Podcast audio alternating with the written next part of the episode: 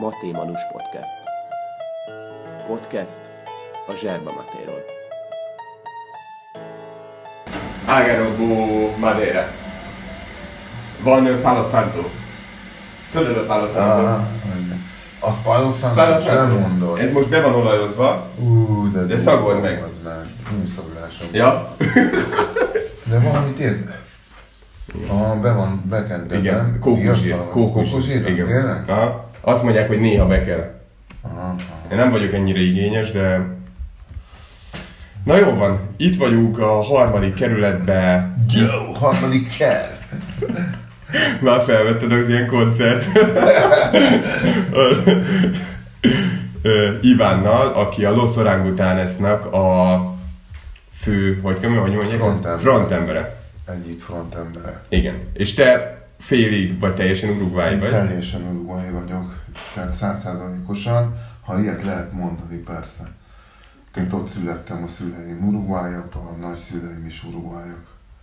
Harmadik generáció, mert azért nem. Nagyapám az anyai ágon a spanyol, apai ágon meg nem lehet tudni semmit. Uh-huh. Bűnözők, kurvák, meg ilyenek. Jól hangzik. Egy kis ismertető, aki nem ismer téged. Nekem ti vagytok a legjobb zenekar Magyarországon. Jelen pillanatban. Mert... Mert nincs volt... más. Csak mi vagyunk. Mert voltam egy-két koncerteteken, mondjuk lehet, hogy négyen, öten, és annyira ez a kumbia semmihez nem hasonlít, és azt éreztem, hogy nem kell hozzá nagyon tudni táncolni, de... Így van, pont. De én, én ilyen housebulikba jártam, és nagyjából azokra a lépésekre... Pontosan. Tudtam táncolni. Igen. És stimmel. Élveztem, teljes flowba kerültem, és azt vettem észre, hogy más bulikkal ellentétben itt a, a közönség, a latinók, a magyarok nem másokkal foglalkoznak, hanem élvezik a zenét, és önfeledten táncolnak. Táncolnak, így van. Igen, mert ez nem egy bonyolult salsa ritmus, ahol a tumbao az ilyen kicsit azért megbonyolítja a tánclépéseket, meg ha nem ott születtél, akkor szinte lehetetlen szalszázni. Uh-huh. De a kumbia az meg egy egyszerűen egyszerűbb. Igen. Bár lehet bonyolítani a táncot, ahogy a kolumbiaiak csinálják, túl bonyolítják, és elképesztő figuráik vannak, de azért sokkal egyszerűbb tánc, ami, ami, ami egy magyar ember is, vagy egy uruguayi el tud táncolni. Igen. Mi kockákodjunk az őkkel, hogy de. És volt is egy sztori, hogy nagyon élveztem az egyik koncerten a táncot, és, és ezt látják a lányok is, hogyha valaki élvezi. Így van. És láttam, hogy, hogy egy lány mondjuk táncolna velem. Csak mondtam magam, magamban, hogy én párosban nem tudok. Tehát így nem tudom, hogy most előre, ki, ja, micsoda, ja. Hogy, hogy ezt most felejtsük el, így mondtam magamban, hogy én most hagyj élvezzem egyedül. És ö, odajött a lány, és... Ö, teljes katasztrófa volt. És körülbelül két perc után így mondta, hogy szia. És akkor mondtam, hogy... ja, ja, mondom, hogy kicsit bonyolult a páros, azt én sem tudom. Apám, hát ez most az alaplépésben azt tanultam, hogy egy föl, egy le, kereszt, zár, egy föl, egy le, kereszt, zár, egy föl, egy le... Valami ilyesmi. Mm, sokkal egyszerűbb a kumbia. Azt mondja, hogy egy-két há, kirúgás, egy-két há, kirúgás, egy-két há, kirúgás, egy-két há, kirúgás, egy-két há, kirúgás, egy-két há, kirúgás, és utána jön a kéz, az ezt csinálja nagyjából egy-két há, kirúgás, egy-két há. És akkor az egy, az tényleg egyen van, még a... szalszánál pedig a, a basszus, mivel félütemben korábban hoz az egyet, uh-huh. Ott is az egyet megtalálni, az kicsit bonyolultabb. Na, ö, azt szeretném kérdezni, hogy kicsit így időrendben, hogy ti mikor jöttetek, hányan, tehát a családnak mekkora része, egészen addig, hogy megalapult a zenekar, kik vannak a zenekarban, mert ugye nem csak uruguayak, meg nem csak ö, magyarok, hanem egy teljes vegyes brigád. Szóval így a kezdő, hova jártál, suliba? Figyelj, de mi politikai menekültekként kerültünk Magyarországra hetvenkilencben, azaz pontosabban hetvennyolc december huszonharmadikán, pont karácsonykor érkeztünk ide, de ti hetvenkilencet számolunk meg. És akkor um, Székesfehérvárot laktunk fél évet, de az fél év után, mivel ott inkább csilei uh, kommuna volt, uh-huh. nagyon sok volt a csilei uh, menekült, és um, uh, a faterom fölkérte magát Pestre, és akkor így kerültünk Óbudára. Tehát uh-huh. én eleve Óbudán aztán föl. Aztán. A Mokus utca általános iskolában jártam, de. Zenei tagozatosban. Igen. Szétkéziztem magam a záporosokkal, a nem tudom kikkel, tehát az összes iskolát ismertem, meg hát Óbuda, Óbuda, hát az mint a tenyeremet úgy ismerem. Ez durva. Még amikor az Árpád híd, még emlékszem, nyolcadikosok voltunk, és akkor leraktak egy elemet ott, ahol a Dózsa van a, a Lajos utca mögött, uh-huh. a kajakosok vannak. Igen, tudom, Újpest is, azt hiszem. Meg Újpest, aha, igen, igen. És um, ö, oda rakták le a híd ö, ö, elemeket, és olyanokat hancúroztunk ott, hogy az őrület. Ott le, Óbudán lettem alkoholista a Rozmarénba. Kezdtem el az ivászatot. az, az egy nagy ilyen esküvős. Ja, most már más lett, aha, akkor még csak egy kis falis volt, de akkor is volt kaja ott. Mert, de az um, egy mafiózós hely volt? Nem, nem, nem. Ez hülyeség. Ezt valamikor hallottam, de... Nem, sose volt mafiózó. Azaz, ezzel az erővel Óbudán minden hely mafiózó volt. Hát, mert itt volt a volt. Kerületpálya mellett a diszkó, eh, ahol voltak... Eh... Ez kemény hely volt, hiszem. Te ott voltál? Nem tettem a lábam. Sose nem. Nem, ilyen problémás helyekre nem tettem a lábam soha. Mert ugye Magyarországon vagyunk, és ha tetszik, ha nem, a magyar ember az egy ilyen fokozottan idegen gyűlölő. minden, minden nép az, igen. De van, amelyik fokozottan. Na, a magyar az fokozottan. és, és akkor én sokkal barnább volt a bőröm, amikor magyarul lekoptam teljesen. A nap hiánya miatt, nem vagyok egy nagy napozós sem, de nagyon lekoptam, de úgy néztem ki, mint egy szabolcsi cigány. Uh-huh. És ebből nagyon sok konfliktusom volt egyébként. Ez durva. Úgyhogy ö, megtanultam kerülni, a, a, ezért sokkal-sokkal több a zsidó barátom, mert uh-huh. ugye, valószínű én kerestem őket, mert ugye a másságra sokkal nyitottabbak érted, és akkor ráadásul Óbuda, úristen, apám, hát ez egy melós hely. Ez egy ilyen melósokból álló kerület volt mindig, uh-huh. mindig is munkás osztály, a munkás osztály pedig kemény magvázd meg. Nagyon kemény mag.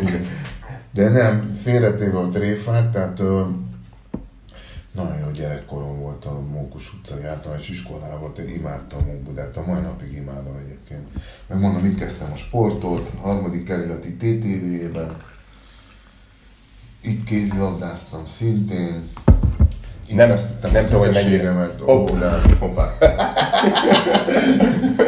Az első szerelmem, stb. stb. Tehát Óbuda az nekem az, az tökéletes. És innen jön a zene, a zene egyébként. Uh-huh.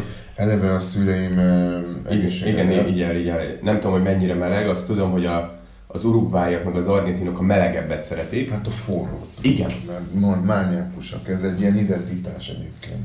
És képzeld el, hogy én amikor uh, mátéztam uh, urugváiakkal, argentinokkal, majd, hogy nem leégettem a számat, és ők meg simán iszták. És mondom, ez hogy? Hát ennyire nem különbözhetünk, hogy, hogy hmm. ti ezt simán iszeltök. Dehogy nem. De, de, de. Óriási különbség az, mert például a uruguayik már kiskorában leégetik a nyelvedet. Úgy bírod a meleget, mint az állat. Viszont nem esznek csípősen. Nem esznek csípősen? Nem, nem, nem. Adsz nekik egy pici, egy erős pistán, ami nem egy erős. Nem. Meghalnak. Aha. Meghalnak. Már nem esznek erősen. Tehát azért van, van, vannak, van. Én például nagyon im, tehát senki nem kezdte el a levest, én már befejeztem. Aha. Mert igen, forgatni írom a... leégetik a nyelvedet egyszerűen. Igen. É, még azt hittem, hogy az aszádónak is van ehhez közel, de ott igazából a hús az nem tűzforró. Ez kiskorodban már ezzel égetik le a nyelved. Hány, figyelj, hány éves korban átlagosan kezdik el a matét Uruguayban? Hát kiskorban, tehát már. Mikor a önálló meg tudsz fogni, tehát három-négy évesen meg tudsz fogni egy matét, uh-huh. akkor már kicsit ügyesebb vagy fizikailag, már viszont. Igen. Ez, ez nagyon jó, mert engem kérdeznek magyar szülők. Tudod, a gyerek tizennégy-tizenöt éves, és, és matézni akar, mert hogy Messi is, meg Suárez is, meg... Igen, igen, igen. És kérdezi tőlem, hogy hány éves kortól ajánlom. És azt mondom neki, hogy figyelj, itt Magyarországon azért nem vagyunk ehhez hozzászokva, mégis van benne koffein, vagy matein, most attól függ, hogy hogy hívjuk. És én, ha nekem lesz gyerekem, akkor nyilván meg fogja kóstolni két-három éves korába, de úgy rendesen szerintem ilyen tizenöt-tizenhat éves korába fog e, matézni. Egyébként pedig természetén fogva, pont ahogy mondod, és ahogy elgondolkodtál ezen, pont így zajlik le egyébként. Tehát aki a gyerek, én gyerekkoromban nem matéztam. Uh-huh. Megkóstoltam időnként, de nem, nem... Tehát mi, a mi családunk az egy nem, nem egy matés uh-huh. család. Ez ritka, nem? Nagyon ritka, nagyon ritka. Tehát én azért nem matézom, mert mindenki matézik körülöttem, csak én nem. Igen. Sőt, én, sőt ilyen rendhagyó módon, amikor én iszom a matét, akkor rendes teát csinálok belőle. Tehát, hogy nem, nem, nem bombizsát használok belőle, nem maté tökölt, hanem... Uh-huh. Maté cocido? Maté cocido, de én nem bírom a tejet, tehát azt sem tudom meginni. A maté cocido az a filteres maté, és én, aha, én meg aha, csak hogy fordít, fordítok. E, és hogy én azt hallottam, hogy Argentínában például a nagymamák szeretnek a gyerekeknek maté cocidókat csinálni, so, és akkor telecse tejjel, és akkor úgy szoktatják kicsit a, a matéit. Igen, de az, az uruguayok viszont soha nem raknak cukrot. Se cukrot. Tejet még vidéken valahol az anyák szoktak, de nem. Azok, az uruguayok azok ilyen fanatikusak ebben a témában, mert ez adja az uruguaynak az identitás egyik részét, a maté adja. És ezért büszkén, tehát nem tudsz elmenni, voltál Montevideóba, mert amikor megérkeztem sok év után először, akkor taxiba szálltam, és a taxis egy kézzel vezetett, és a kezében maté volt. Tehát állatság volt, az élet veszélyes mondtság volt. Na kész egy matét? Na hagyjál hülyeségem. Szóval ilyen, ilyen, ilyen nagyon fanatikusak, mert mondom, ez egy identitás adó dolog kulturálisan. Igen. Tehát a buszon mátéznak, a moziban mátéznak, és nem szólnak sen, senki, senki nem szól. És máté automata, illetve forróvíz, forróvíz automaták vannak. Igen. Hát ennél fanatikusabb társaságot nem fogsz találni. De mondom azért, mert mert nagyon fontos része az, hogy kulturálisan megkülönböztet minket például az argentinoktól, és akkor azt mondjuk rá, így hogy a nagy vita. Nem tudnak mátét inni az argentinok, mert langyosan isszák, egy, egy. Cukrozzák, kettő, nem, tejet raknak bele, mi ez?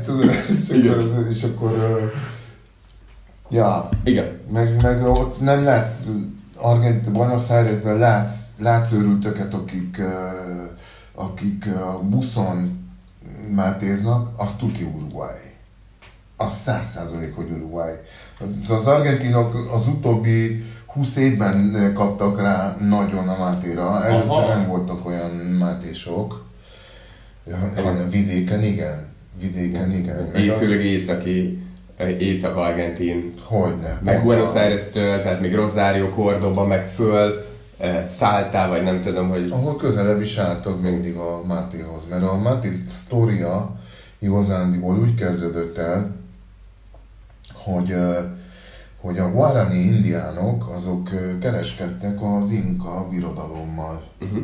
Csak az inka birodalom, és ugye földrajzi adottságánál fogva ilyen háromezer-ötezer méter magasan vannak, és a leletek alapján az akkori máté az háromszorosan uh, pszichoaktívabb volt, mint a mai. Micsoda! Ezt soha nem hallottam.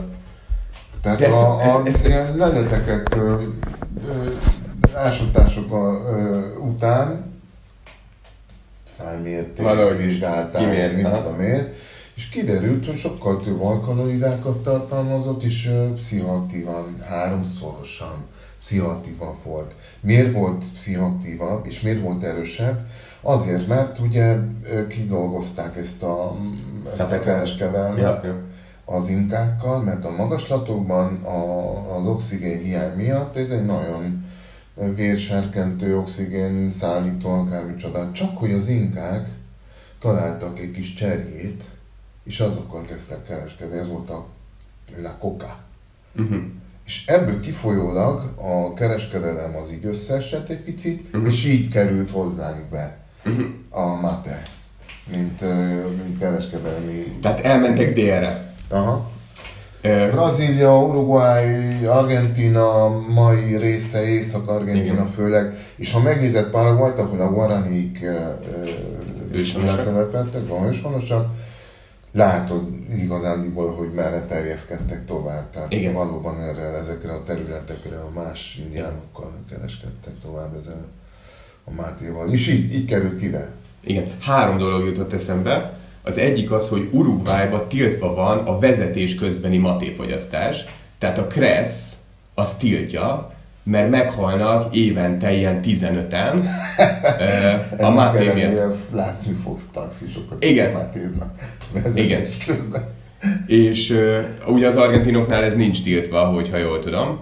A másik, hogy az argentinok viszont nem is isznak útközben.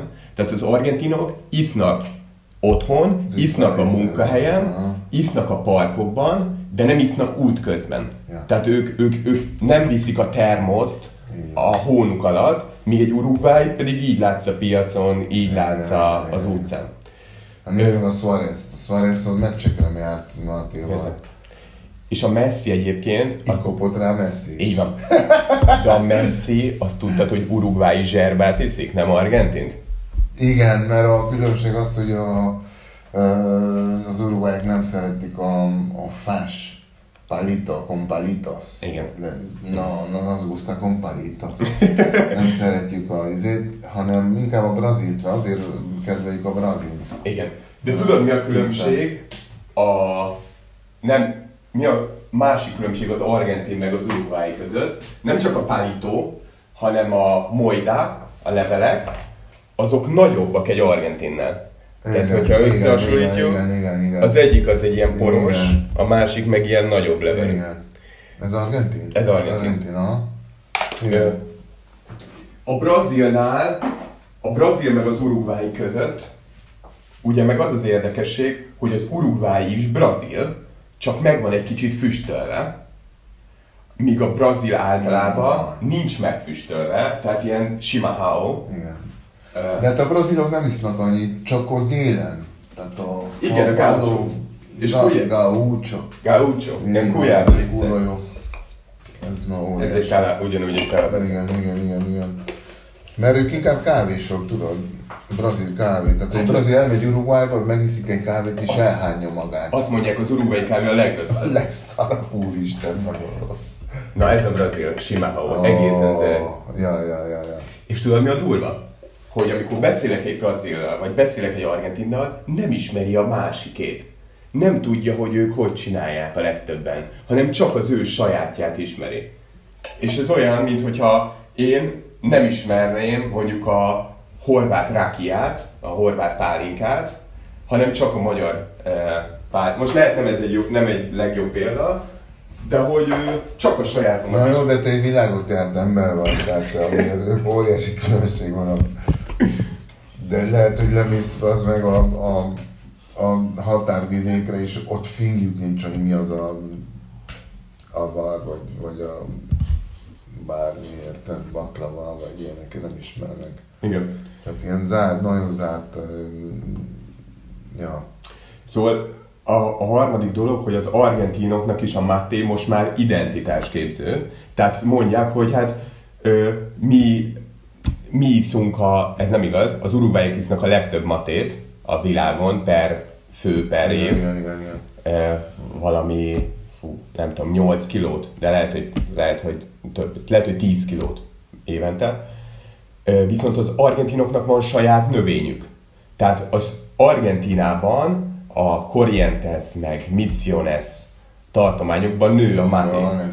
Uruguayban meg nincsen. Nincsen. Nincs saját növény. És én ezt mindig kérdeztem, hogy miért nincs az uruguayoknak saját növényük, és erre általában azt a választ kaptam, hogy ott a szarvasmarhának kell a hely. Tehát nem éri meg, fölöslegesen, egyszerűen nem biznisz a, a máté Uruguayba, tehát nem lehet drágán eladni, míg a szarvasmarháknak kell ott a terület, meg a legelő, és inkább megveszik a braziloktól, akik a legnagyobb termelők a világon, zserbába, és azt ők feldolgozzák. Így van, sajnos így van. Tehát például most, most ez történik a, a, a bizniszen. Tehát ö, és Uruguayról azt kell tudni, hogy egy egy nagyon-nagyon-nagyon komoly ökológiai katasztrófa, mint ország. Mesélj! Tehát ott vannak a tehenek, kezdjük azzal. Ott a legvékonyabb az ózonréteg, az a nézét fingtól, az meg. Már bocsánat, a szakifejezésért, de nagyon sokat finganak a tehenek. Nagyon sok tehén van Uruguayban, és nagyon vékony az ózonréteg. Hozzátesszük azt, hogy pont egy olyan anomália van a, a, a mágneses pólusoknál, hogy ott a leggyengébb a mágneses térerő. Mm-hmm. Tehát a, a fény, ami ott beszűrödik, az ilyen borzalom. De milyen értelemben borzalom? Tehát u vé? Aha, igen, igen, igen. Alig szűrt. Aha. Tehát a, a leggyengébben szűrt. És kenegetik magukat az emberek? Na? Nem, meg nem. Ez m- most már szerintem egy ilyen terminátor az uruguayi bőr. Uh-huh. Vagy akár micsoda, mert most néz- nézegettem az átlag életkort, vagy halálozási életkor is nagyon magas, tehát nyolcvan fölött van. Nyugodtak, matéznak, nem sietnek, a gazdaság is jobb, mint elvileg a környező országokban, tehát én ezt hallottam, hogy ugye van az a mondás, hogy Uruguay az Dél-Amerika Svájca, ami lehet, hogy egy túlzás, de hogy ott kicsit jobban élnek az emberek. Én csak annyit tudok példának mondani, hogy egy argentinnal, ha én tárgyalok, nagyon sokszor nem fogad el tőlem banki átutalást, mert hogy az ő bankja az nem fogja neki kiutalni, mert hogy lezárja, meg inkasszozza.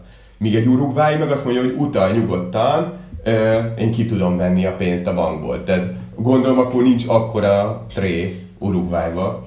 Itt a... itt a lényeg. Itt most rátapintottál a lényegre. Uruguay nem azért Dél-Amerika Svájca, mert olyan kurva jól élnek ott az emberek. Nem. Ugyanolyan szegények, mint Magyarországon, de a bankrendszere. A jobb? A bankrendszere az a svájci alapú bankrendszer, ahol a, az azért Dél-Amerika Svájca, mert az összes koszos pénz, a braziloké, az argentinoké, paraguayaké, az uruguayaké, a csilejeké, az ott van Uruguayban. Ettől Dél-Amerika Svájca. És ez elterjedt a világon, de egyébként Uruguay a három milliós ország, abból másfél millió él a fővárosban, kerekítve lefelé, mert most lefelé kerekítettem, de hogy a közigazgatásból él pont a bank rendszere miatt. Tehát az egy ilyen egy kis polgafingó, akármicsoda, ami, amit mindent importál. Ebből kifolyólag voltál Uruguayban? Nem. Iszonyú drága. Ja, nem voltál? Sehol. Kurva drága ország. Tehát, a, de, tehát ilyen londoni, londoni árakat képzelj el. Ez hihetetlen. Londoni árakat. Ez hihetetlen. Ja, ja. Ö... Igen, azt láttam, amikor mondjuk nézek egy, egy-egy nagykereskedő oldalát, hogy az uruguayi drágábban adja a dolgokat, mint az argentin. Viszont neki lehet utalni. Tehát, hogy vannak, vannak ilyen nehezítő körülmények. Szóval visszatérve az együttes megalakulásáig, mert leragadtunk a diszkóknál, a harmadik kerületi igen, diszkóknál. Igen. Harmadik kerületi... Hova jártam? A Kandóba viszont már ilyen tínédzser koromban. tizen... Kandó Kálmán? Kandó Kálmán kollégiumban volt a diszkó, aha. És az arratól meg ilyen híres dí dzsék, akkoriban híres dí dzsék uh-huh. játszottak ott, és az egy, egy jó buli volt. A, a, mindegy, a lényeg a lényeg, hogy mivel általános iskolában volt, Mokus utcai, az egy zenei tagozatos általános iskola volt. Igen, mindig megvertük őket fociban. Hmm. Ja, az simán lehet. Pedig régen voltak, mert nagyon sportolók voltak ott. Egy voltak, volt egy csapattársam, aki oda járt, és ő, ő ügyes volt. Általános iskola után? Nem, ott volt, ott alakítottuk meg az első zenekart. Ja, már ott? Már ott, persze. Mi volt a neve a zenekarnak? Nem, még neve se volt. Uh-huh. Még neve se volt. A Lajos Péter volt az osztálytársam, aki egy zseniális zenész. Uh-huh. A Zenei Akadémián is túl van, meg ilyen ütős hangszereken, ő volt a dobos. Én meg úgy elkezdtem zenélni, hogy, hogy az atléta haverjaimmal ilyen képzeletbeli zenekart csináltunk, és én dobos akartam lenni, de az már le volt osztva az alap, mert fiatalabb voltam, nem, te gitáros leszel. Uh-huh. És a srácok itt dobos, na készült, meg én komolyan vettük, és akkor volt anyámnak egy gitárja, és akkor az nagyon egy ilyen akusztikus gitár, és akkor azt elkezdtem uh-huh. pöttyözni, kicsit jobban érdek, érdekelt, akkor fel is húroztam, de annyira nem tudtam semmit a gitárról, hogy mindegyiket az ötödik bundon kezdtem el hangolni. Ezt nekem nem mond semmit, de igen, de, valakinek, igen. De, de kiderült, hogy az utolsó két húr az nem úgy van, hanem mindegy, egy oda lejjebb kell hangolni, tehát én még rosszul is hangoltam, úgy kezdtem el zenélni, de aztán lett egy ilyen Jolana cseszulák elektromos gitárom tizenhat éves koromban, és onnantól kezdve kezdtem el zenélni. Uh-huh. És akkor megalapítottuk az első zenekart ezzel a atléta haverommal, a pitchpangot. És akkor volt a pitchpang nevű zenekar, egy rockot, blúzos rockot játszottunk, és akkor onnantól kezdve meg aztán lett az akvarel, benne volt a Benkő Zsolti, a gitáros, van egy gitáros srác, hm. zseniális gitáros egyébként. Ö, ö, és akkor onnantól kezdve pedig ö, az én zene pályafutásom az így megállt kb. Így húsz-valahány éves koromban, akkor nagyon ügyes gitáros voltam egyébként, mert szerettem a gyorsaságot, meg mm-hmm. akármit, de különösebben nem foglalkoztam vele. A nagy áttörés az az volt, amikor én... Én... Én... Utálom ezt a szót. Hát az pont... Ez jobban hangzik spanyolul? So. Uh-huh. Hát nem, ott is ugyanez a... Ott is ilyen erős. Tehát a lényeg a lényeg, hogy egy véletlennek köszönhetem azt, hogy színházba kerültem, mert a Zeltérre jártam kultúrantropológiára, és akkor volt egy olyan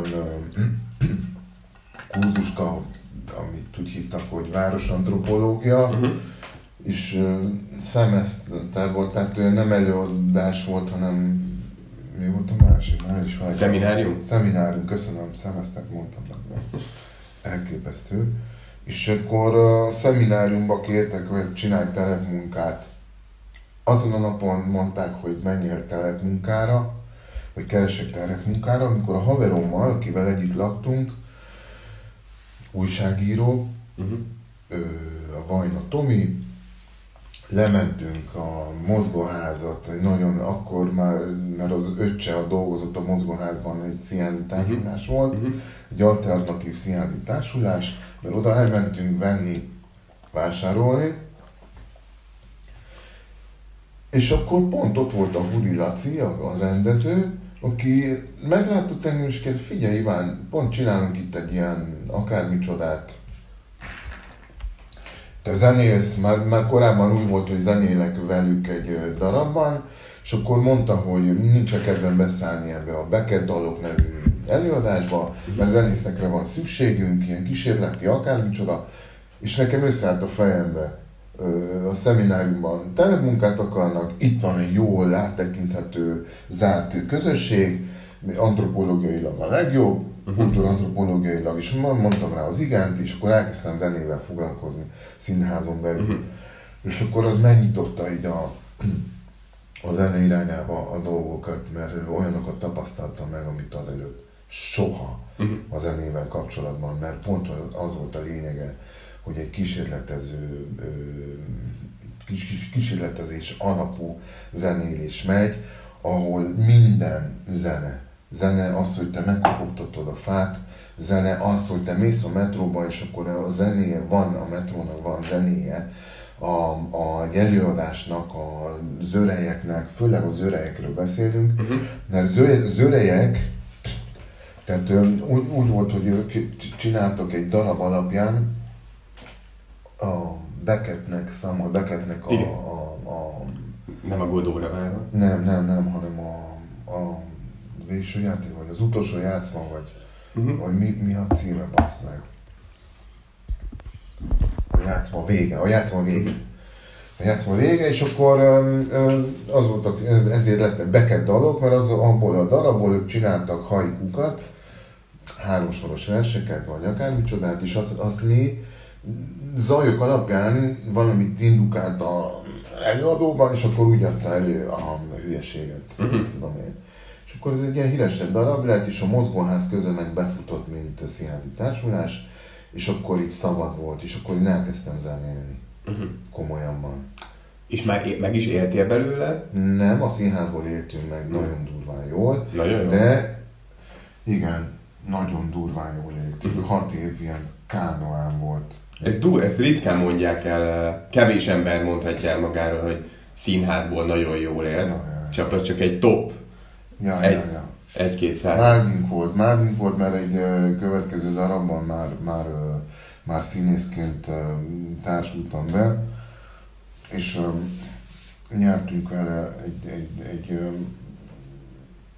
pont, pont jó időben, jó helyen, nyertünk egy nemzetközi fesztivál Szarajevóban, színházi nemzetközi fesztiválnak a közönségdíját ráadásul, és mivel ez, ott egy nagyon sok vadász van uh-huh. egy ilyen fesztiválon, uh-huh. megvették a darabot. Ez a, a, a Cseresznyéskert átdolgozása volt, uh-huh.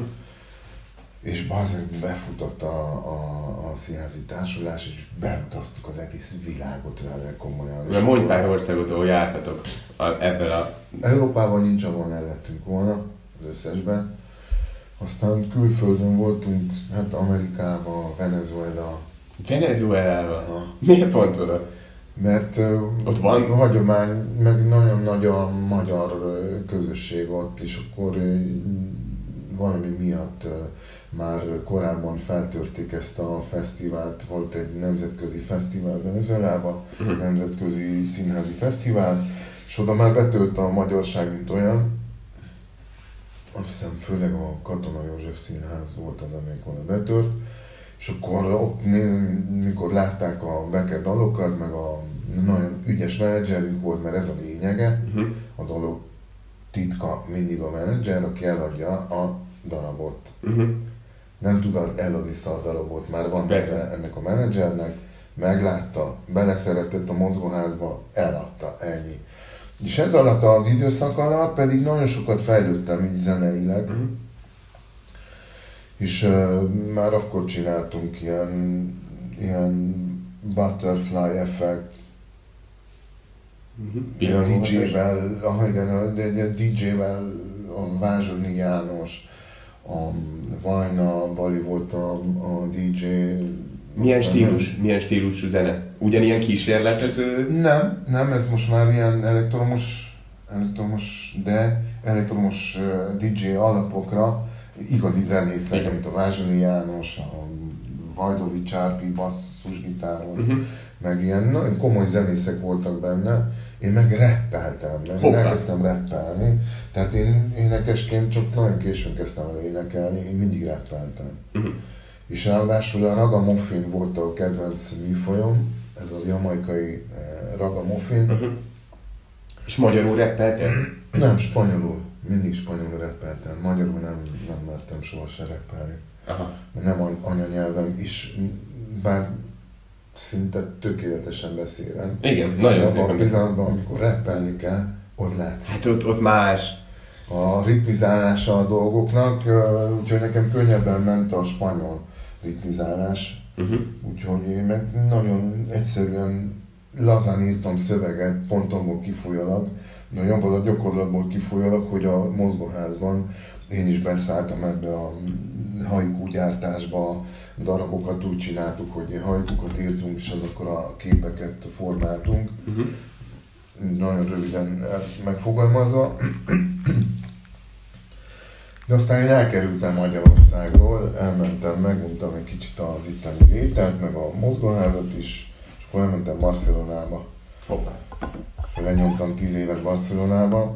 Ezt nem tudtam. Abból kilencet, mint utcaszobor, mert Barcelona ugye itt a turista hatalom. Utcaszobor voltál kilenc évig? Igen. Az mire tanított meg? Még soha nem, még soha nem beszélgettem utcaszoborral. Figyelj, az a helyzet, hogy ez, ez is a szín, egy színházi ö, ö, műfaj igazándiból, és ö, mivel már, már a színházi évek alatt már azért belementem ilyenekbe, hogy ö, keleti harcművészetek, a koncentráció, akármicsoda, a tai chi, kung fu, box, balett, tehát ezeket nekem föl kellett szednem, mert muszáj volt. Ha már színészkedsz, akkor önfejlesztésben uh-huh. kezdesz. Pocsék színész vagyok. Pocsék! Kurva szar színész vagyok. Szó szerint. Viszont a frontemberkedésben nagyon sokat segített. Tehát ma már, ma már kifutottam, mint frontember. A színháznak köszönhetem, uh-huh. hogy, hogy nagyon profin tudom csinálni. Mármint, hogy a profizás alatt azt mondja, hogy tudatosan csinálod a frontemberkedést. Hangulatát. Tuda, így van, tudatosan húzod fel a közönséget, tudatosan nem jössz zavarba senkitől, tudatosan nem hozod zavarba többieket, tudatosan táncoltatsz, tudatosan pozitívra mész. Uh-huh. Tehát meg ez pont annyit van. Beszélsz, amennyit kell, azokat a poénokat, azokat ö, pont akkor mondod, amikor annak helye van. Ö, igen. Tudod, hogy mikor nem kell beszélni, tudod, hogy mikor időzíteni, tehát hogy mikor jön a következő, most akkor kell egy kis szünet, van egy technikai probléma, akkor neked ott húznod kell az időt, tehát izzásban kell tartanod a közönséget. Így van, így van. És a színház nagyon sokat segített ebben.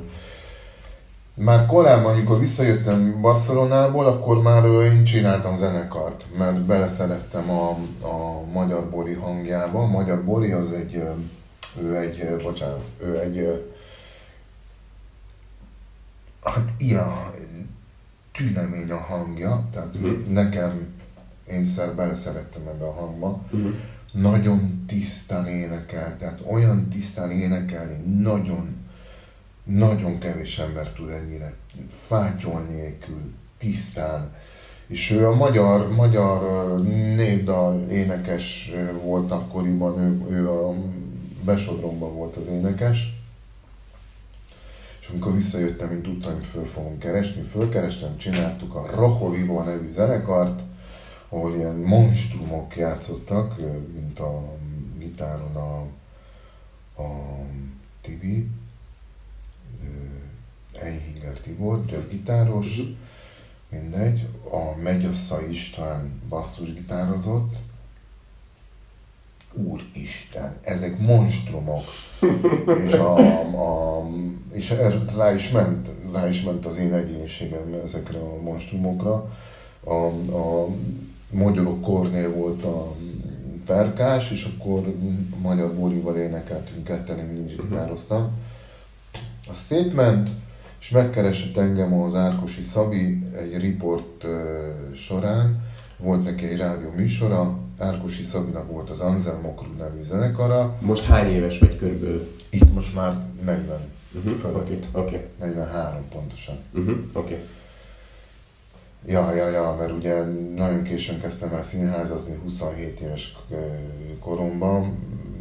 ez tartott harminchárom éves koromig, uh-huh. Utána folytattam ugye utcaszoborkodással, meg ott is zenekaroztam azért. Ki? Zenétem uh-huh. Barcelonában, különböző formációban, így vagy amúgy, mint gitáros és rapper. Tehát én rappeltem inkább. Uh-huh. Amikor visszajöttem, akkor megcsináltuk a Rahovibot. Rahovibot, azt megtalálod, hogy YouTube-on van egy csomó. Vannak zenéidek. Vannak, van fönn a YouTube-on egy csomó. Jó, de akkor már nem a magyar borival van, a, ami van. És kirúgták a magyar borit. Én már, már nem éreztem jól magam, úgyhogy feloszlattam az zenekart. Mert az Árkosi Szabi köze meg fölkeresett, hogy szálljon be a, a evetek Pézsét természetesen. Persze, persze, persze, jól mondani. Szálljon be a, az Anzelm Okruba, mint rapper, és akkor beszálltam az Anzelm Okruba, és volt egy pár év Anzelm Okrús. Tehát gyorsan összegzem neked, a, a, hogy, hogy hogyan jutottunk el a Los Orangutanesig.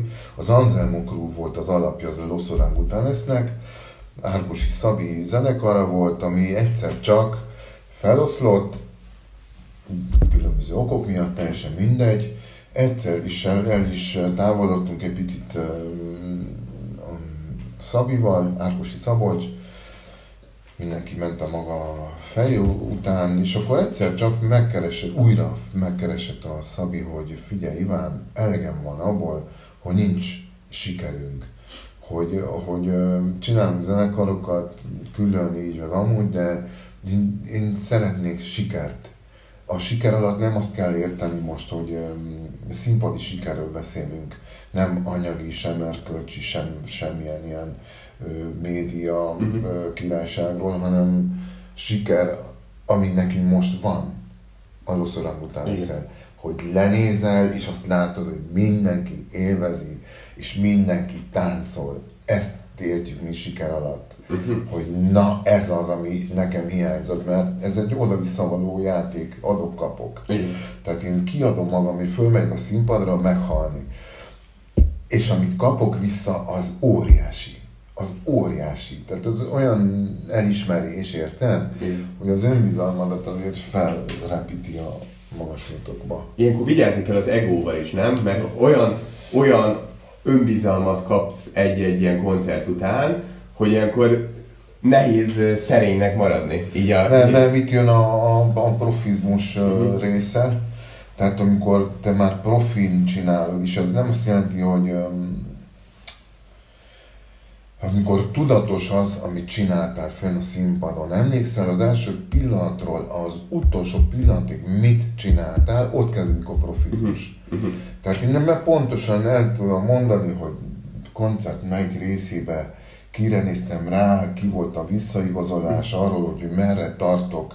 Uh-huh. Amikor látom, hogy lenn van az energia, akkor valószínű én vagyok az a lent. Ugyan, és ezt kontrollálni föl. Ez nagyon nehéz, amikor, amikor ugye kvázi erőltetned kell, hogy most, most gyerekek, itt ezt föl kell tornászni, igen. És ha valami mesterséges, azt a közönséges is megérzi. Ez a másik. És akkor... Rátapintottál a lényegre. Ha a, mi emberek vagyunk, minden ember számomra antropológus. Tehát ez ösztönszerű, ami történik. Tehát ö, ö, azért van az, hogy a, az őszintesség, mint olyan, és nagyon nehéz megfogalmazni ezt, mikor te nem mesterkéten próbálsz felhúzni egy közönséget, nem mesterkét vagy, hanem ez őszintén jön, az lejön a közönségnek, mert antropológus mindegyik emberke, mert ösztönösen érzi azt, hogy hoppá, ez fönn van, mert igazándiból aki nem van a színpad, ezt akarja látni, ezt akarja elkapni. Igen.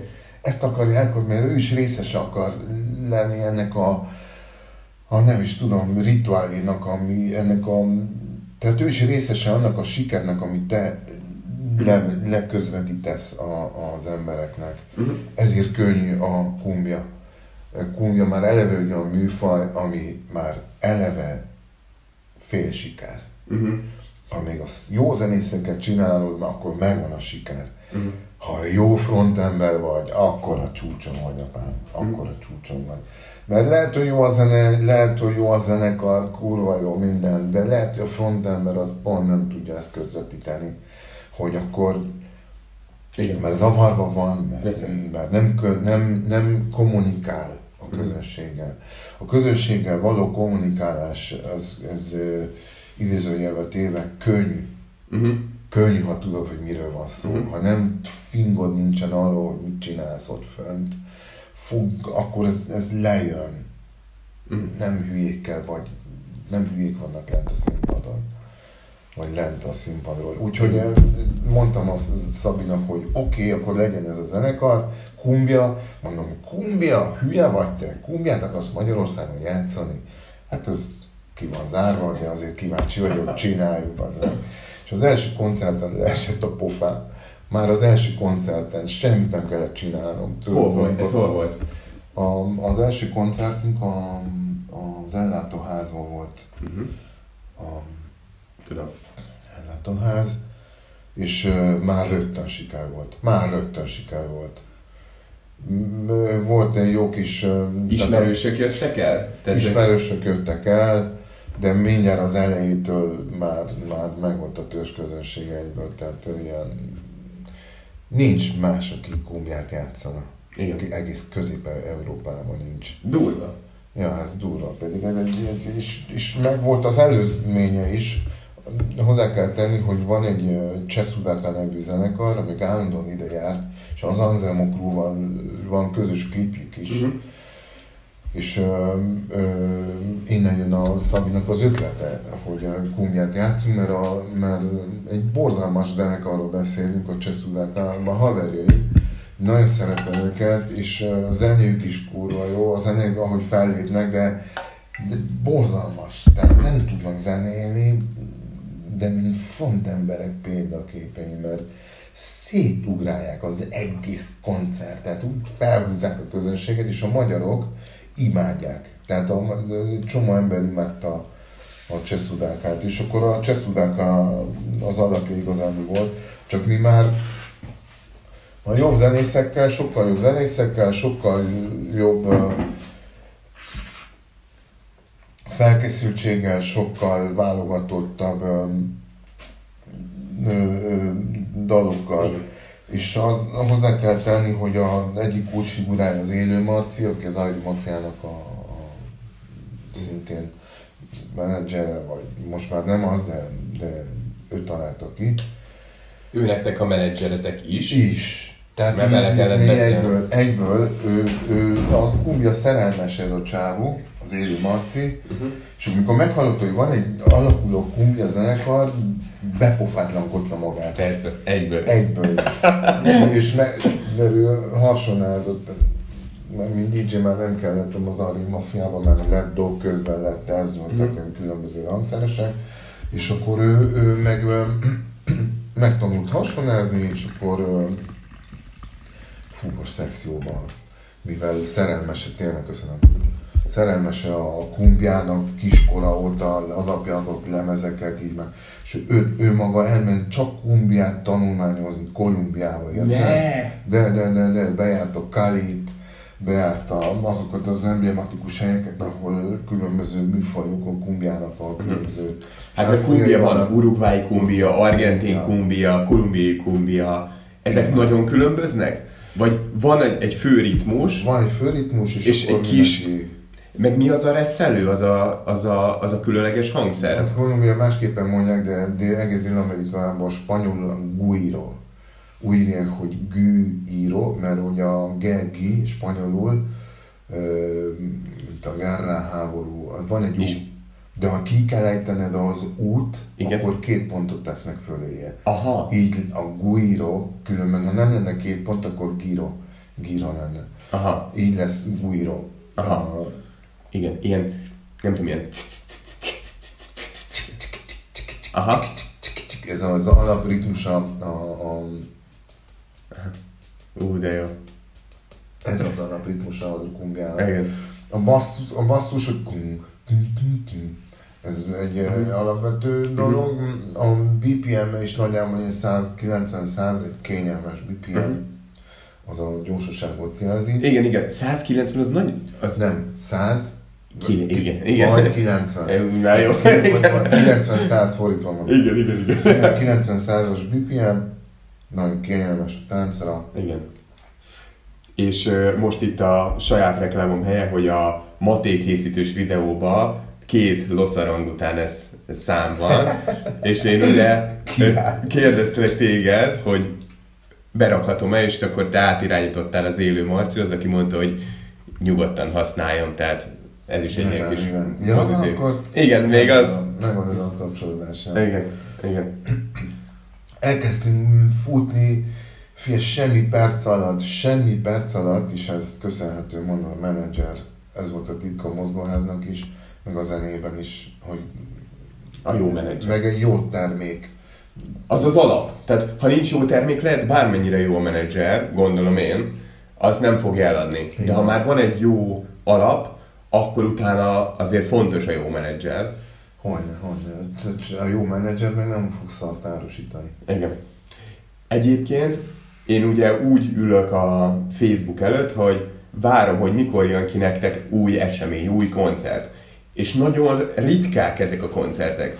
Tehát az én igényeimhez képest, és én nem járok sokat koncertezni meg buliba, nagyon kevés a koncert számomra. Ennek mi az oka? Ez, ez egy tudatos, nyilván a Covid helyzet is bezavar, de hogy egyébként milyen gyakran szeretnétek, és mi ebben a nehézség? Az, hogy nyolcan vagytok, vagy hányan vagytok? Tizen. Tizen vagytok. Alapból tíz embert eltartani zenéből nem lehet. Igen. Tehát, ö, sőt, ez egy lefut, le, le áldozott a zene iparnak a, a csillaga. Az a helyzet, hogy ez az idióta helyzet, ez a covidos helyzet, az nem tűr meg, ö, ö, nem tűr meg ilyen dolgokat, mint... Tehát nagyon bonyolult, nem is mennék bele, mert ez nagyon, nagyon kőkemény ökopolitika, ökogazdaság, nagyon bonyolult. Uh-huh. Okay. De, de, de amit, amit, amit el tudok mondani, mint saját tapasztalat, az az, hogy mi elkezdtünk a kapcsolódás miatt a műpába játszani, játszottunk a Budapest Parkban, úgyhogy egy éves se volt a zenekar. Egy éves sem volt. S nincs ilyen. Ez a kapcsolat. Ez az Élő Marci része. Közben pedig kialakult egy olyan, hogy nagyon jó a zene, amit elkezdtünk nyomni.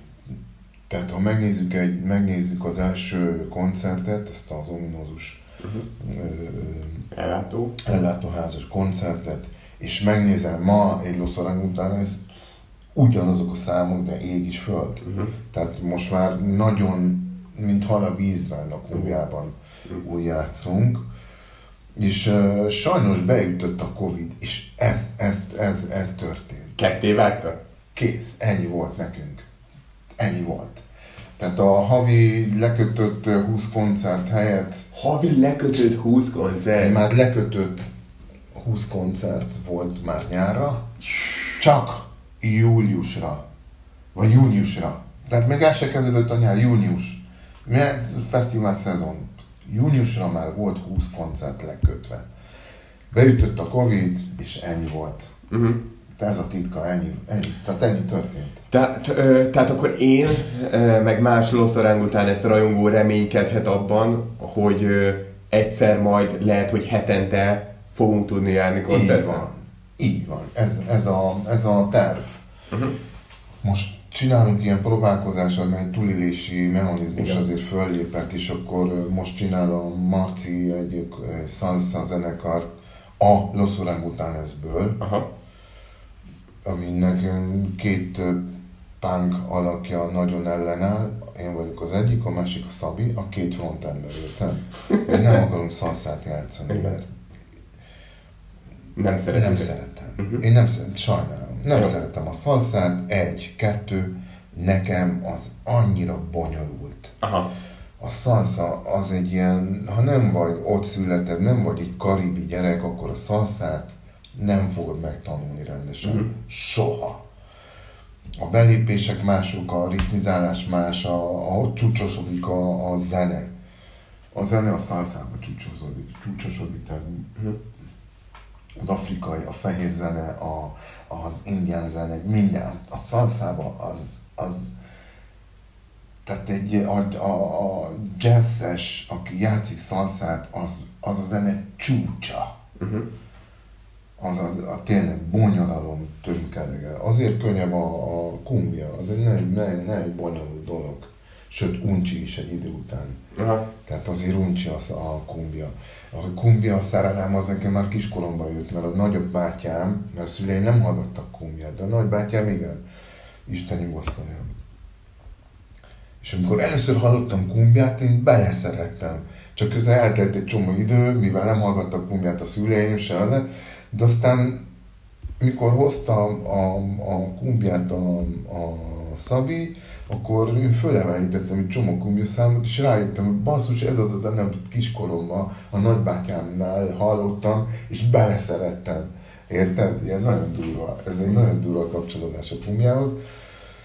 És, és én sem tudok kumbiát hallgatni, csak úgy, csak ilyen nagyon szelektíven, amiben már van valami csavar. Uh-huh. Celso Piña például, aki, aki összeáll ö, rapperekkel, vagy tehát nekem is az a szívem csücske az, hogy ö, fúzionáljam a ragamuffin-nal. És vannak rá kísérletek, meg van is, van, vannak ilyen ö, zenei irányzatok. Uh-huh.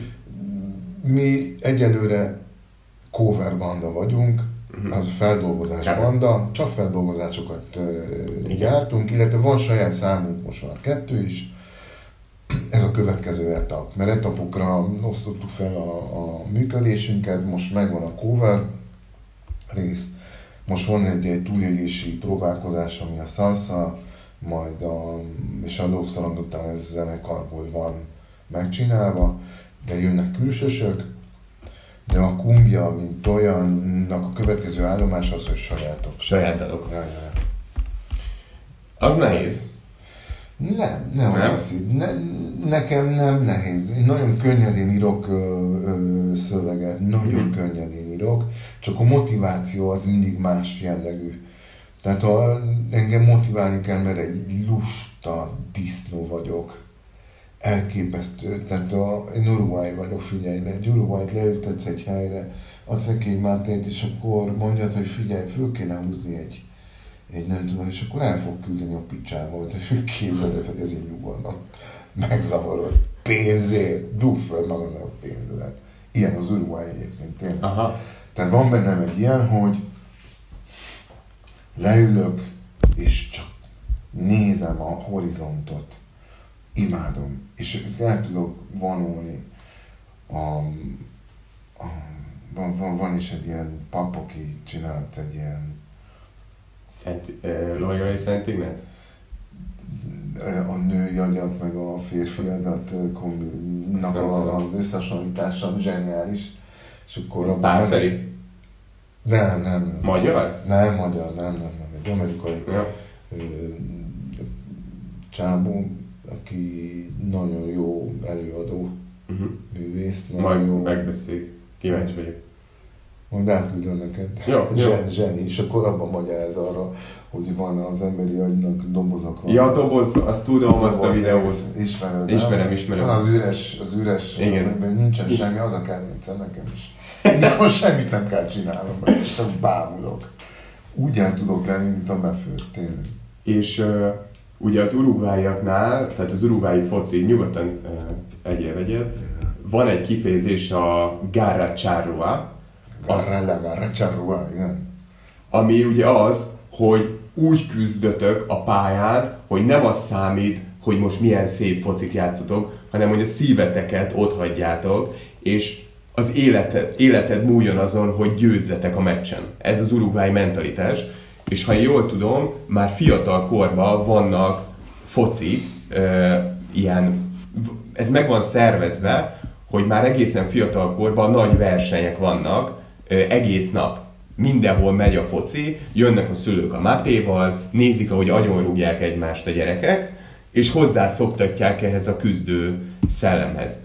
Tehát itt mondtad ezt a nyugalmat, a Máté, de azért ott van a fociba, hogy ö, mi mindent meg fogunk tenni, és azért Dél-Amerika az egy nagyon kemény, ö, nagyon kemény meccsek vannak, tehát piros lapok azok ö, sokszor repülnek, és ebben még az urugvájak még talán ki is emelkednek, még egy extra ö, keménységgel. Hogy van ez akkor? Nyugalom, vagy ö, ilyen keménység? La garra charrúa az azt jelenti, hogy a, az uruguayi karom, vagy hogy hívják a... Aha. Megragadni? Kar- karmolás. Igen. La garra az a, a, főleg a macskaféléknek a, a tapancsa és a körmei, ez a, ez a garra charrúa, ez. És így a fejeden, ahogy neked is van valami. Igen. Igen, ez modernebb azért. És a lényeg, hogy, hogy, hogy van, van az Uruguayban egy, az Uruguayban egy ilyen, ilyen büszkeség, hogy fizikailag nem maradok le. Uh-huh. Hogy az utolsó cseppvére még, az nagyon benne van valóban. Az Uruguay identitásnak egy kiemelkedő része ez a nyugiból, a komorba, és a komorból pedig a... Uh-huh. Nagyon megnézlek, megnézlek. Uh-huh. Nagyon megnézem, hogy te ki fiamorja vagy, és uh, nincs bizalom. Igen. Olyan könnyedén. Az urugvájak igazából főleg olasz bevándorlók utólag... Spanyol, spanyol. Inkább spanyol? Spanyol. Van. Mert ugye az argentinok sok, sok az olasz. Az olasz. És ugye nagyon közel van a két ország. Igen, csak amikor ezeket mondjuk, hogy az uruguayok meg az argentinok, akkor nagyon nagy különbségekkel tenni, mint Magyarországon is, a, a, a pesti és a vidéki ember között. Uh-huh. Ott aztán még, még sokkal, sokkal uh, hangsúlyozottabb a dolog. Mo- mondd a, a Buenos Aires, el porteño. Porteño, városi. A városi. Mert ugye a Buenos Aires-i az a porteño, vagy a montevideói, el montevideano, az viselkedésben messze különbözik a, a vidéki embertől azért. Mm-hmm. Úgy is hívják a vidéki embert Uruguayban Kanário. Mm. Kanári. Kanári. Az, igen. Onnan jön is az eredeti Kanári-szigetekről. Mm-hmm. Nagyon sok Kanári-szigetekbeli ember van, meg baszk. Tehát Uruguayban sok a spanyol azért. Mm-hmm. Sok a spanyol. De ők is ö, nagyon sok a, a fehér kaukázusi, ö, még mondjuk Bolíviába, vagy Venezuelába, vagy Brazíliába, vagy Ekvádorból sötétebb, vagy Chilébe, vagy Peruba inkább ilyen indiánosabb. Ö, viszont Argentínában, meg Uruguayban meg sok az ilyen olaszos kinézet. Vannak is ilyen olasz nevű játékosok, még az uruguayi. Maradona, Menotti, és az argentinoknál, az nem, nem uruguayoknál pedig igen. Van, ott is van. Csomó. Majd csomó. Tavani. Jó. Tehát, ja, ja, sok az olasz, de nagyon sok, de főleg spanyol. A kreol, van egy ilyen kreol, amelyik, amelyik már a keverék. Araujo, ismered a, a védőt, Ronald Araujo? Igen, igen, igen. Ő, ő például már barnán. Igen, azért barnák, igen. Nagyon sok a barna Uruguayban, pont azért, mert erős azért a nap. Ö, ö, de azt is sajnos és sajnálatos módon kiirtották az összes indiánt Uruguayban és Argentinában, és legalábbis azon a területen, amit ma Buenos Aires is Montevideo, uh-huh. De Uruguay az ilyen szégyengyalázat. Uh-huh. Szégyengyalázat, ahogy bánt a, a, az őslakossággal. Uh-huh. Eleve, eleve, mikor Solis volt, Solis. Az első spanyolok, akik ott leszálltak, azok kinyírták, az indiánok kinyírták őket. Amikor másodszorra szálltak le oda, akkor már, már tűzzel, vassal írtották őket. Uh-huh. Hozzá kell tennünk még ezt a, még ezt a tizenkilencedik századi függetlenségi háborúknak a, a, a következményeit, amikor öm, öm, politikailag használták ki az indiánokat, hogy földeket, az ő földjeiket elszedjék, ezért elkezd, elkezd, elkezdődött, elkezdődött egy, egy propaganda fehér propaganda az indiánok ellen, az indián lusta, az indián nem dolgozik, az indián egy, egy utolsó állat, igen, nem is ember, de ez sajnos... Zsidókhoz van párhuzam, vagy na, mindenhol, mondtam, mindenhol. Mindenhol bármi, bármilyen jellegű népcsoportot szitsz, a háttérben mindig ez lesz. Igen. Valamilyen gazdasági megfontolás. És ez történt Uruguayban, tehát Uruguayban kiirtották őket. Az utolsó, és ez egy szégyen fogyó Uruguaynak, Charrua indiánok, ez volt a, a helyi Charrua, volt a nagyobb indián csoport, amelyik ott letelepedett. Azok a, az utolsó Charrua indián család, az, az, az Párizsban a világkiállításon kiállították őket, mint egy, mint egy állatkertbe. Uruguayig képviseltette magát, és magukra hagyták. Ott fagytak meg, haltak éhen, az meg. Ez, ez, ez, az, ez egy igaz sztori. És ezért nagyon kevés az indián származású. És szerencsére betelepítettek egy csomó, egy idő után jött egy csomó guarani, ugye talán olyan részről, meg, de Charrua vér, mint olyan, az eltűnt. Bennem van valamennyi, ilyen tizenhatod részben, vagy akármicsoda van némi indián. Uh-huh. Mert büszke is vagyok, meg mondom, ez engem meghatározó, ez a kulturális antropológia. Igen. És ja, büszkén viselem azt, hogy van indián vér bennem. De De a saját nagybátyám, meg az apám is magukra kell erőltessenek egy, egy hozzáállást, amikor indiánokról beszélnek, mert ők abban nőttek fel, amit a Sarmiento, ez az utolsó szemétláda, argentin tábornok írt az indiánokról. Uh-huh. Tehát, hogy semmi, állatok, nem emberek, állatok, uh-huh, és ki kell őket írtani. Ez a valóság Uruguayban a mai napig. A, a gondolkodásban sajnos ez nagyon erősen benne van. Igen. Főleg a fehér részről. Hogyha ezt ilyen utolsó témának is, hogyha épp nem merül fel új, egy kicsit pozitívabb lezárásként.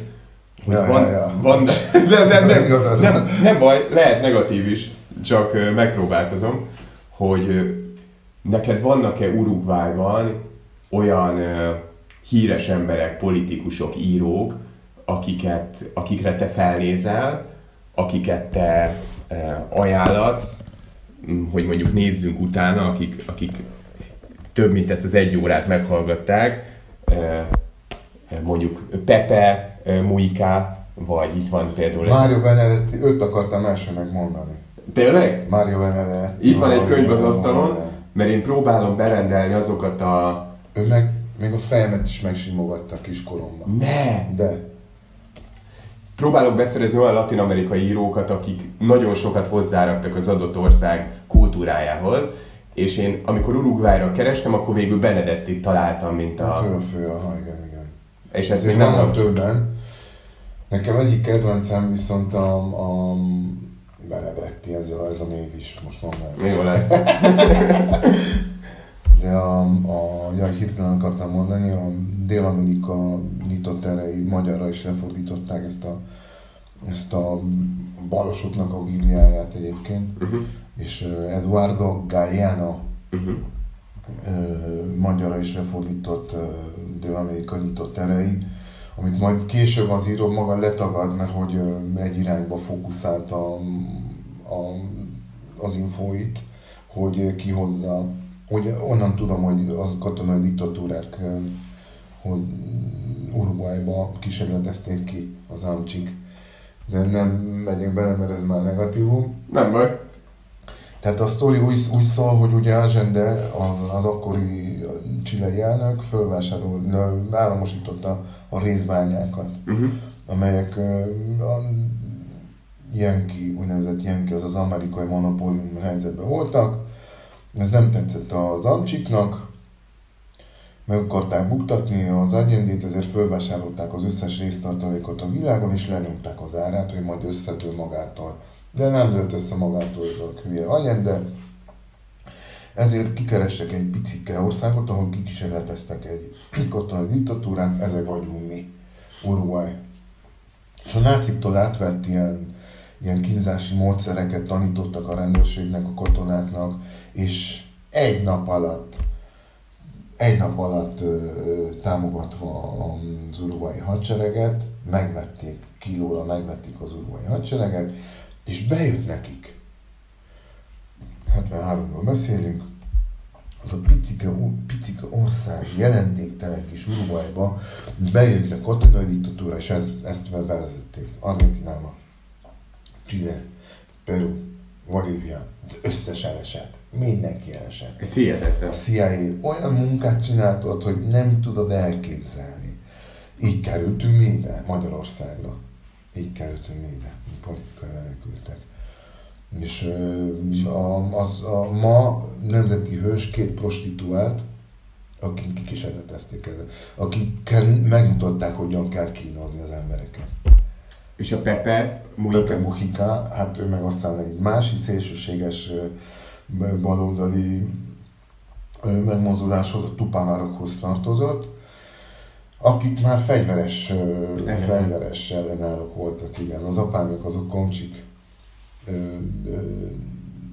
meg szakszervezeti titkár volt a faterom, ezért is keresték uh-huh. hadára. Uh-huh. És uh, így kellett Argentinába menekülnünk, ahol a három hónapra rá ott is vidéle került hatalomra. Az kemény volt. Majd Chilébe azt csináltak, amit akartak ott, mert aztán mészároltak rendesen. Az kemény volt. De hát Uruguayhoz köthető a, a, a Kondor hadművelet. Uh-huh. A rézbányák miatt van. A rézbányák miatt vagyok itt. Erről szóval. Európában nagyon, főleg Magyarországon, mi ezt nem tanuljuk a gimnáziumban. Nem is tanítják. Hát nekünk ez már, ez már kívül esik a, a mi tananyagunkon. Igen. Szóval akit ez érdekel, az csak vagy egyetemen, hogyha olyan szakon van, vagy hogyha önszorgalomból ez érdekli meg. Tudsz filmet ajánlani, ami mondjuk rád ilyen nagy hatással volt olyan szempontból, hogy mondjuk ezt meg lehet tanulni, vagy meg lehet érteni kicsit jobban? Nem, ez, ez, ezt a könyvet a tudom ajánlani. Uh-huh. Eduardo Galeano, latinumikon nyitott erei, le lett fordítva, uh-huh. negyven valahány nyelvre, és mondom a balosoknak, hogy Mano Chao-nak ez, ez a bibliája. Aha. Ez a dél-amerikai nyitott erei, ami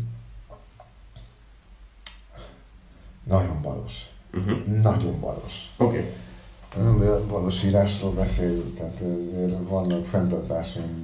Más Dél-Amerikában balosnak lenni? Abszolút.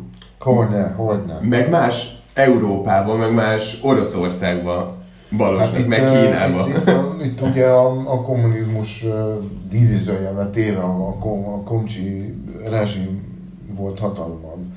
A szovjetek ugye azért bekeverezték Magyarországot is, és ö, ott, meg, ott meg az amcsik ellen ugye adja magát, hogy akkor pont a másik véglethez menjünk.